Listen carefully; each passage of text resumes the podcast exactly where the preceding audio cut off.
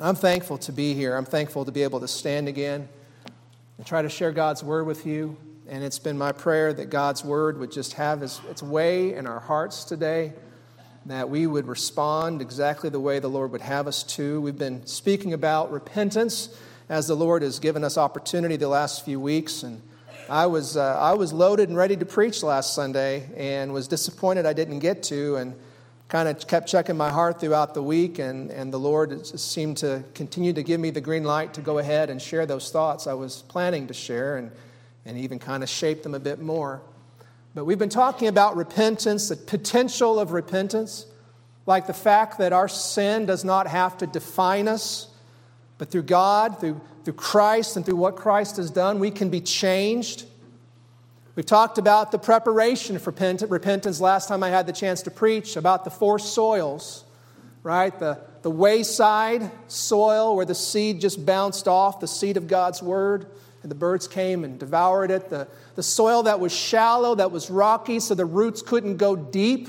And it sure looked impressive when it popped up right away, but there was nothing there. When hard times came, it didn't last.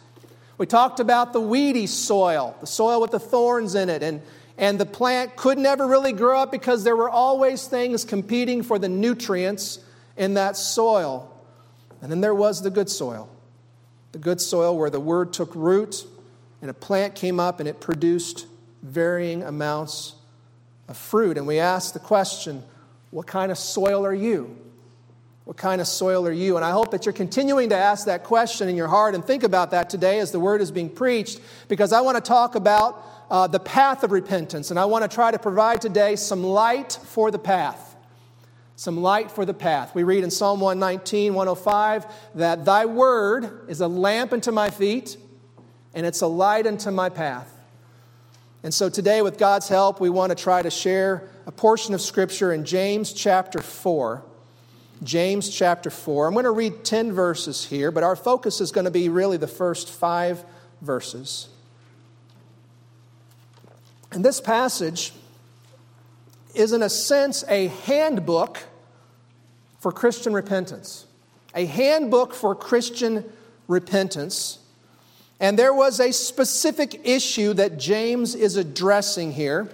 But I don't want you to to hear this and say, well, I don't really have that issue, and so this doesn't really matter to me, because I, I, we want to see past that here in a moment. But we see as James goes through these first 10 verses of chapter 4, he explains to us about what, what is needed when there is sin. And he says here in James chapter 4, verse 1 From whence come wars and fightings among you? Come they not hence, even of your lusts that war in your members? You lust and have not, so you kill and desire to have, and you cannot obtain, and you fight and war, yet you have not because you ask not.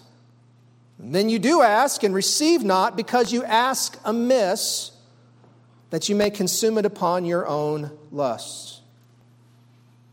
Ye adulterers, and adulteresses. Know you not that the friendship of the world is enmity with God? Whosoever therefore will be a friend of God, excuse me, whosoever therefore will be a friend of the world is the enemy of God. Do you think that the scripture saith in vain, The spirit that dwelleth in us lusteth to envy? But he gives more grace. Wherefore he saith, God resists the proud, but giveth grace unto the humble. Submit yourselves, therefore, to God. Resist the devil, and he will flee from you. Draw nigh to God, and he will draw nigh to you. Cleanse your hands, you sinners, and purify your hearts, you double minded. Be afflicted, and mourn, and weep, and let your laughter be turned to mourning, and your joy to heaviness. Humble yourself in the sight of the Lord, and he shall lift you up. Let's pray together before we go further. Our holy, kind Father, our pursuing Father, Lord, our God who loves us and has called us with an irrevocable calling, Lord, through the death of your Son, Lord. And when you placed your Spirit inside of us, Lord, we have eternity ahead of us, Lord. But not just ahead of us, Lord, there is a work and a calling for us to do in this place. And Lord, it is our desire today to worship you, Lord, in a way that would be pleasing to you, Lord, in a way that would be fit for who you are. But God, here in this place, we are beset by sin. Lord, it is all around us, it is in us, God. And for some today who are gathered here, Lord, they don't even know what it means to be freed from sin through the pardon of salvation. We pray today, Lord, for your grace to be with us, Lord. We pray for your spirit to work, Lord, to open our eyes to whatever we need to see, Lord. For without you, apart from you, God, this is just a bunch of words. But Lord, by the power of your spirit, you can do great things in us and amongst us today. And we pray and we ask and beg, Lord, for you to work in the way that only you can. And we ask this, Lord, for the sake of and in the name of your Son, Jesus Christ. Amen got to sit in the one of the adult classes today. There's three. I forget which number you are, Brother Eubanks, number one, two, or three, but we were in that class today. And Brother Harold was asking everybody, What are you looking forward to about heaven? And there were some different answers, and one of the popular and one of the good answers was, I'm looking forward to seeing Jesus. And absolutely 100%. And I sat there and I was quiet I didn't say anything. I knew what I would say if I was put on the spot, but I didn't say it. But what I found was that Brother Harold Eubanks said exactly, pretty much verbatim, what I was thinking. And his answer was I am looking forward to being rid of sin. I'm looking forward to being rid of sin so that I can go and worship Jesus the way he deserves to be worshiped. And I was, you know, I just, I appreciated that so much. And it goes so well with what we're talking about today here in this passage because we all wrestle with sin. Everybody in this room are impacted by sin. Whether you're saved or you're lost, we are impacted by sin. And here in this passage, we're reading from the book of James, these first 10 verses. I called it the handbook of Christian repentance. And these people that James is uh, talking to, they had a presentation problem, the problem that, that he was addressing that was on the surface. And the issue they had was ungodly anger. They were fighting, they were arguing, they were going back and forth. In fact, it sounds like they were killing each other. Verse 2, it says, You lust and have not, you kill and desire to have and cannot obtain. Were these people really killing each other? I don't believe they literally were. But on Sunday nights, we're preaching through Matthew's gospel, and we're in the Sermon on the Mount. And I made the comment that the book of James is closely tied to the Sermon on the Mount. You see a lot of those things taken and expanded on in here. And Jesus makes a connection between sinful anger and murder in the Sermon on the Mount. And I believe that's exactly what James is doing here, going back to what Jesus said, saying there is this problem of sinful anger, of an ungodly anger towards a brother or sister in Christ. That was the presentation problem. But we all know, some of us have been sick lately, the same disease can present itself in different ways. I was talking to Sister Donna, who had this recently, right before service. And what she experienced with her illness seems to be the same illness, was a bit different than what I experienced in the severity and the longevity, the way it manifests itself. Same thing went through our family, and we were all a little bit different in the way it presented itself. Same disease, same sickness at the root of it, though, right? And a good doctor, when someone comes in with symptoms, they want to try to look past the symptoms and find out what is the root? What's the real issue here? What is the specific disease? Because that's what we need to treat. Well, my friends, the root of sin can manifest itself in all sorts of ways. It can manifest itself in all sorts of different ways in our life. And this issue here, they specifically had was a sinful anger, but the issue was sin. And as you look at this passage, I want you to notice a couple things this morning. because there are a couple threads running through these first five verses, these threads that kind of keep popping up a few times. And I want you to see it because it's going to help us understand this problem of sin. The first one is the issue of evil desires, or as it's uh, said here in the King James, lusts. Look at this with me here. It says at the end of verse 1 Where do these wars and fightings come? It comes from your lusts. Verse 2, you lust and have not. At the end of verse 3, you don't get it because you ask amiss to consume it upon your lust. He is using that same word over and over. What's he talking about? A lust comes from the Greek word hedone, which is where we get the, the word hedonism. It means pursuing pleasure, evil desires and pleasures. And the evil desires that we have in us, if you kind of do an autopsy on them, oftentimes they are good desires that have gotten twisted or enlarged. Some good desire, a desire that God created in us that's good, that somehow, because of sin, the sin nature, we've twisted it and we've enlarged it. It's bigger than it should be. Here, James calls it out in verse 1 where do these problems come from? It comes from those lusts, those sinful desires. And this is not the first time James says this in this book. If you were to flip back to chapter 1, look at verses 14 and 15. Every man is tempted when he is drawn away of his own lust and enticed. Then, when lust is conceived, it brings forth sin, and sin, when it's finished, brings forth death. James is consistent, if nothing else, in saying that our evil desires, our twisted desires, are at the root of our sin problems. And what we also learn from James here in chapter 4 is that these evil desires want to be fed. They want to be fed. He says that you lust, you have this desire, and you have not, so you try to take it to get what you want. You hurt others. You say things because you're looking for something. Even verse 3, you might ask for something. And you're not getting it because you're asking for the wrong reasons, because you want to feed your evil desires. These evil desires that we have are at the heart, the very root of our problem. If I were to ask you today, without raising hands, how many of you would like to lose weight? Not the way we, many of us just lost weight, but how many of you would like to lose weight? You know, probably a lot of us would say, yeah, I'd like that. What if I told you I've got a surefire 100% way to lose weight? Sounds good? Quit eating so much. and we all laugh because, yeah, we all know that, right?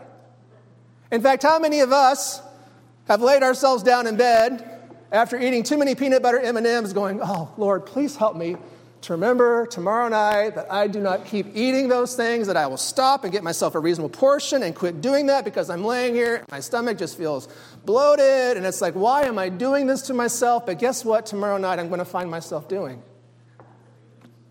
Why is that? I mean, I know, I know how to lose weight. I know what the problem is, but what do we find? That hunger.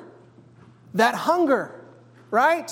And it's not just hunger, sometimes it's craving for things that we want to eat that we know we shouldn't eat, but boy, we crave it. And so we're being drawn into that. I mean, can't we just recognize and uh, just amongst us that we know what it's like to have desires out of proportion to what they should be? We understand what the problem is. You, you got a sin problem, well, just quit sinning. Oh, yeah, yeah, if it were only that easy. If it were only that easy. If we could just control these sinful desires, we'd be fine. But we find James takes us and he shows us some more in this passage. Because in verses 4 and 5, he calls us out. And he uses some language here that kind of hurts, it kind of stings.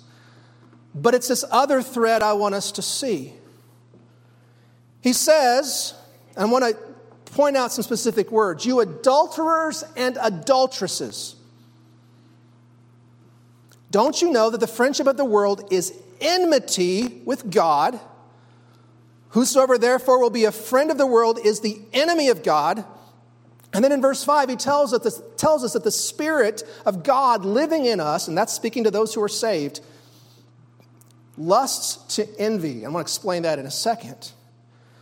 I want to talk about those three sets of words the idea of adultery and of being an enemy, and this concept of lusting to envy. They all have something in common. We all know what adultery is. Adultery can only occur when there's been a commitment to a relationship. Unmarried people can commit fornication, but they cannot commit adultery. Adultery is when there has been a commitment to a relationship, to abide in that relationship, to be faithful to that other person, to have and hold them in sickness and in health, good times, bad times, richer, poorer, all those things. You make the vow, you make the commitment, and then adultery is the breaking of that commitment to a relationship. The second word there I pointed out is enmity or being an enemy, and it's the same concept. It's to not be in a state of being neutral towards somebody else, it's to be actively opposed to them, to look at them and say, You are my problem. You are my enemy. You are my problem. You are keeping me from something I want to have, or you're trying to take away something from me I want to have. Enmity, or to be an enemy. And this third phrase here in the King James, lusteth to envy, it means jealousy. It means jealousy. It tells us there in verse 5 the Holy Spirit who lives in us, and again, this is speaking to Christians, is jealous. The Holy Spirit of God is jealous. What is jealousy? Jealousy is seeing someone else that you desire to be with, desire to have, but yet they are with someone else. And because they're with someone else, you can't be with them. And so feelings of jealousy arise. The one thing in common between adultery, this concept of being an enemy, and this concept of jealousy is that all of these are relationship words. All of these are relationship words, relationship between two people, right? You can't have those by yourself. You can't commit adultery by yourself unless there's another person to cheat on. You can't have an enemy unless there's another person to hate. You can't be jealous of another person who's not there. These are all relationship words, and these relationship words are being applied to our relationship with God. These relationship words are here being applied to our relationship with God. When Jesus came to the woman at the well in John chapter 4 and he was talking to her, he said something really profound. He said, The day is, is coming and now is when people aren't going to be focused on where they worship because God is seeking, God is looking for a people to worship Him in spirit and in truth meaning with sincerity, meaning being in the way that would please God, the way that God wants. That is what God is longing for, are people who can worship Him in sincerity, in spirit, and in truth. And that's what he made possible through the death of his son, Jesus Christ, and the coming of his spirit into our hearts when he saved us and he washed away the sin and his spirit came to dwell in us. We, for the first time, had the capacity to really, really worship God. We were in relationship with God. We had the ability, it was the proper time then to get baptized and say by that, I want to be committed to Jesus Christ. I want to follow after him. I want to live my life for him because I know him and because of what he's done for me. And what James tells us in this passage here is that there is the possibility for God's people of getting into such a position in their relationship with God that they are adulterous, that by their friendship with the world, they become an enemy of God. And God's Spirit is jealous, deeply jealous, over where our heart and our affections lie. So let's talk about what we learned from this. Number one, We've made it clear sin comes from evil desires.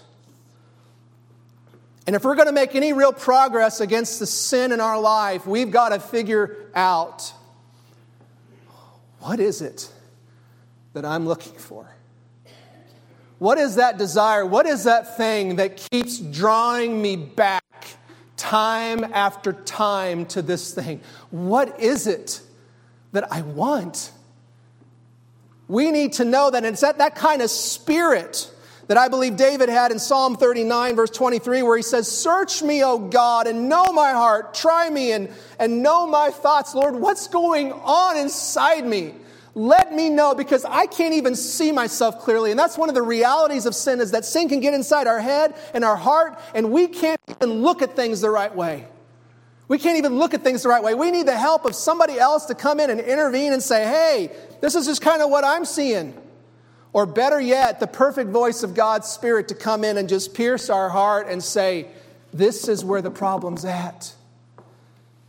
Because if you're not going to pull out, identify and pull out that root, you're never going to take out that fruit of sin in your life. We've got to deal with it at the heart level. Number two, we learn from this passage that sin is doubly damaging because it's not just a bad thing, it has a relationship component. It has this relationship side of it where it's not just, oh, I did this bad thing, it's that I've also hurt God. Because I've loved something else more than I've loved Him. And it hurts the Lord, and it hurts His Spirit. Even if you're lost today,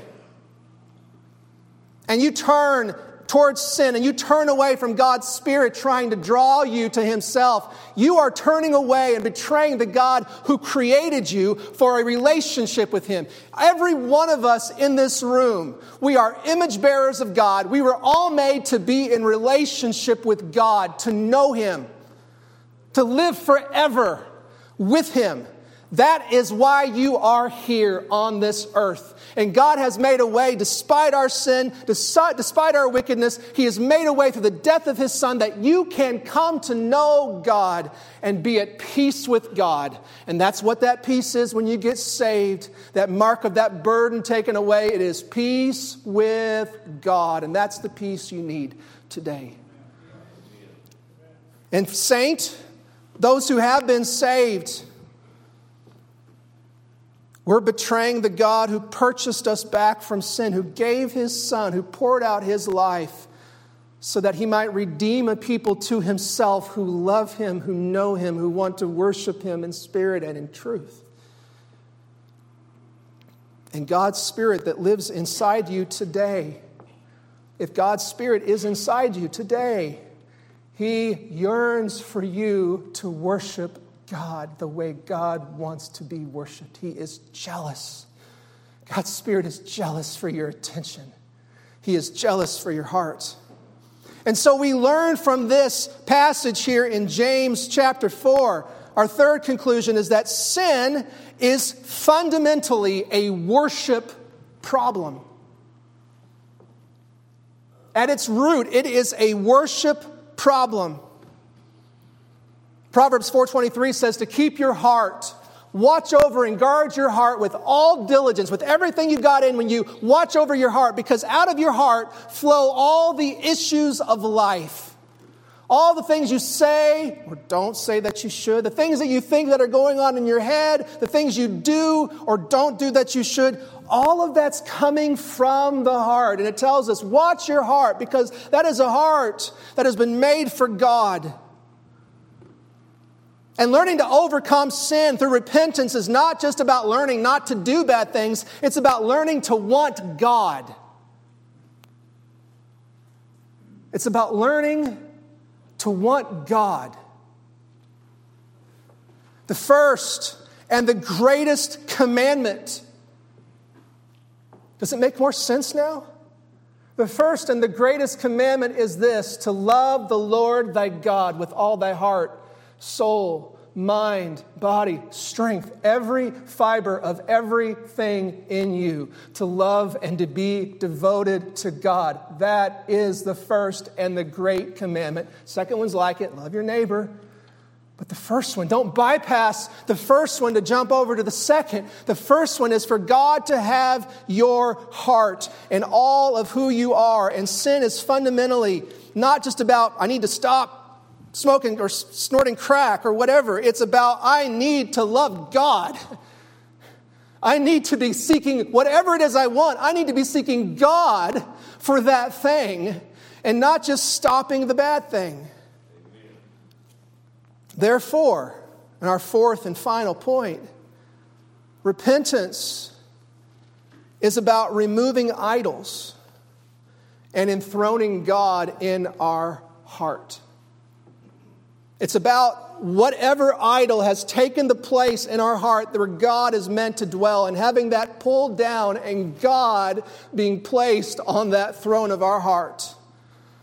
Can you understand why in Luke 15, 7 it says there's more joy in heaven over one sinner repenting than 99 just people who need no repentance? Do you understand why? It's not just, oh, I'm glad they stopped doing that bad thing. It's because that heart has come home to God. It's because that heart has come home to love and worship God, and the angels are thankful for another voice in the choir who is rejoicing over who this God is and how great He is. Let me tell you something. This got me in trouble once. Somebody didn't like it when I said it. But as I thought about it over the years and studied and prayed, I cannot arrive at any other conclusion. At first, it's not going to sound bad. We can change out our idols through human effort. We can change out our idols through human effort by our own strength and power. That can happen. You know, a couple gods people used to worship in the Old Testament were Moloch and Baal. And the way Moloch was worshiped at times was by taking your children and sacrificing them. That was one of the absolutely evil and, abhorrent practices in Canaan when the Israelites came in there that they were meant to root out. God was wiping some of those people out because of the absolutely horrible things they would do. They would take their little children and sacrifice them to their God because they believed their God would give them, them what they wanted. There are others who worship Baal, and one of the ways Baal was worshiped was by sacrificing sheep and goats and bulls. And I can imagine at some point, some of those people who worship Moloch, maybe one of them kind of was like looking over at their neighbors over there watching Baal or worshiping Baal and going, hmm, I'm starting to run out of kids here and I don't really like this. And they're worshiping their God and they're just giving up bulls and goats and sheep. He's going to give them rain and he's going to prosper them and give them things they want to. I think I don't like this whole idea of sacrificing my kids. I think I'm much more comfortable sacrificing my bulls and goats. I'm going to start worshiping Baal because Baal will take care of me, and this is much less painful, right? To sacrifice the sheep and the goats and the bulls. I think I'm going to switch from Molech worshiping to Baal worshiping because it's not as painful. My friends, it's really no different today because there are some sins, some things you can get into in this life that have a very bad and immediate bite. And beyond that, they're not socially acceptable and they're damaging. Everybody will look at that behavior and say, hey, that's not right. It'd be best if you stop that. You're going to hurt yourself, you're going to hurt somebody else. I mean, look what, what's already happening. You can look at some things people do and just say, that's just wrong. And we'll all agree that's just wrong. And some folks have been able to get out of positions like that, get out of situations like that, and to many eyes turn their lives over and start doing other things. Maybe get off of alcohol and get off of drugs. Apart, apart from turning to the Lord. apart from asking for forgiveness for those things, but by simply saying, I realize this path is very destructive right now, and I want to change and turn my ways over because I, I want to be able to hold down a job. I want to be able to provide for my family. I want to be able to, you know, be a good neighbor. I want this stuff. I want that, and so I'm going to make changes in my life. But my friends, those changes, while they may bring some positive benefits to themselves and society, unless it's done through God, unless it's done through Christ, all it is is swapping sin. This is what got me in trouble for saying that. It's just swapping sin. Because there are a lot of people in this world who live very outwardly, morally upright lives, who are great contributors to society, who are not living for God, who don't know God, who are one day going to stand before God and He will say, Depart from me, I never knew you. And they'll say, Look at all these good things we did in your name. And He says, I never knew you. There are a lot of good things that we can do, even in and of our own power to this world. But apart from the power of God, all we do is swap idols. In fact, many things that are idolized today are very socially acceptable in our culture. Very socially acceptable, encouraged, right? But I'll tell you, the only way that an idol can be taken off the throne and God put on that throne of the heart is through real repentance. That is the only way that happens is through this real repentance. And real repentance is not just remorse and it's not just regret. It is a reorientation of the heart away from those things toward the true and the living God. Y'all get weeds in your lawn just like I do. And you know, before long, those weeds start popping up and they grow really big. And most of the time, our solution is to go out there and just mow the lawn because at that point, you really can't tell the difference between the weeds and the grass. They're all the same height and it looks good. Right? But you've not gotten rid of the weed. You just put the weeds and the grass at the same height. And they're all greenish, and it seems to go okay. My friend, God is not interested in trimming your weeds. God is interested in pulling the weeds. God is interested in planting something in you that is good, that is going to endure, that's going to last for eternity and bear fruit that will bring joy here in this life and in the life to come. That is what God is interested in in our hearts. That's what real repentance brings. And I tell you, if you've been broken, if you've humbled yourself, if you've gotten down before the Lord emptied of yourself and looking to Him for forgiveness and mercy, I tell you, when you get to that place, there is no sweeter place to be. There is no sweeter place to be than to be broken down and emptied of all that sin and self and simply looking to the Lord Jesus Christ. As Jesus told Simon the Pharisee when the woman came to his house and washed Jesus' feet with her tears and the ointment and wiped him with her hair. He said, You know, the one who is forgiven much loves much. The one who is forgiven much loves much. And I tell you, if you've been forgiven, if you've really repented before God, if you go through this process with Him of getting humbled and broken, it changes your heart toward God. And that's what must happen for it to be real. Those who truly repent must engage with God again in a meaningful and enduringful way in true worship. And I'll tell you, I've seen that in this congregation. I've watched. I've been around long enough to watch, and I know some of you all have some stories. Some of you all have some past, some places that you've been where by God's grace you're not there anymore. And what I find so often is that many who have had and endured past have a sweeter appreciation of who our Lord and Savior is because of what God has done and what God has taken out of their life and what had to come into their life to replace what was there. Those who are forgiven much love much. Do you need to be forgiven today? Is God's Spirit dealing with your heart in some way and showing you that things aren't right? Maybe, maybe you're lost and you've never had that. You, you, you hear people talk about it and, oh, it sounds good and you want that, but you've not yet come to that place where, where He took away the sin and He came in and you saw Him in a different way you never saw Him before. Maybe you're somebody who is saved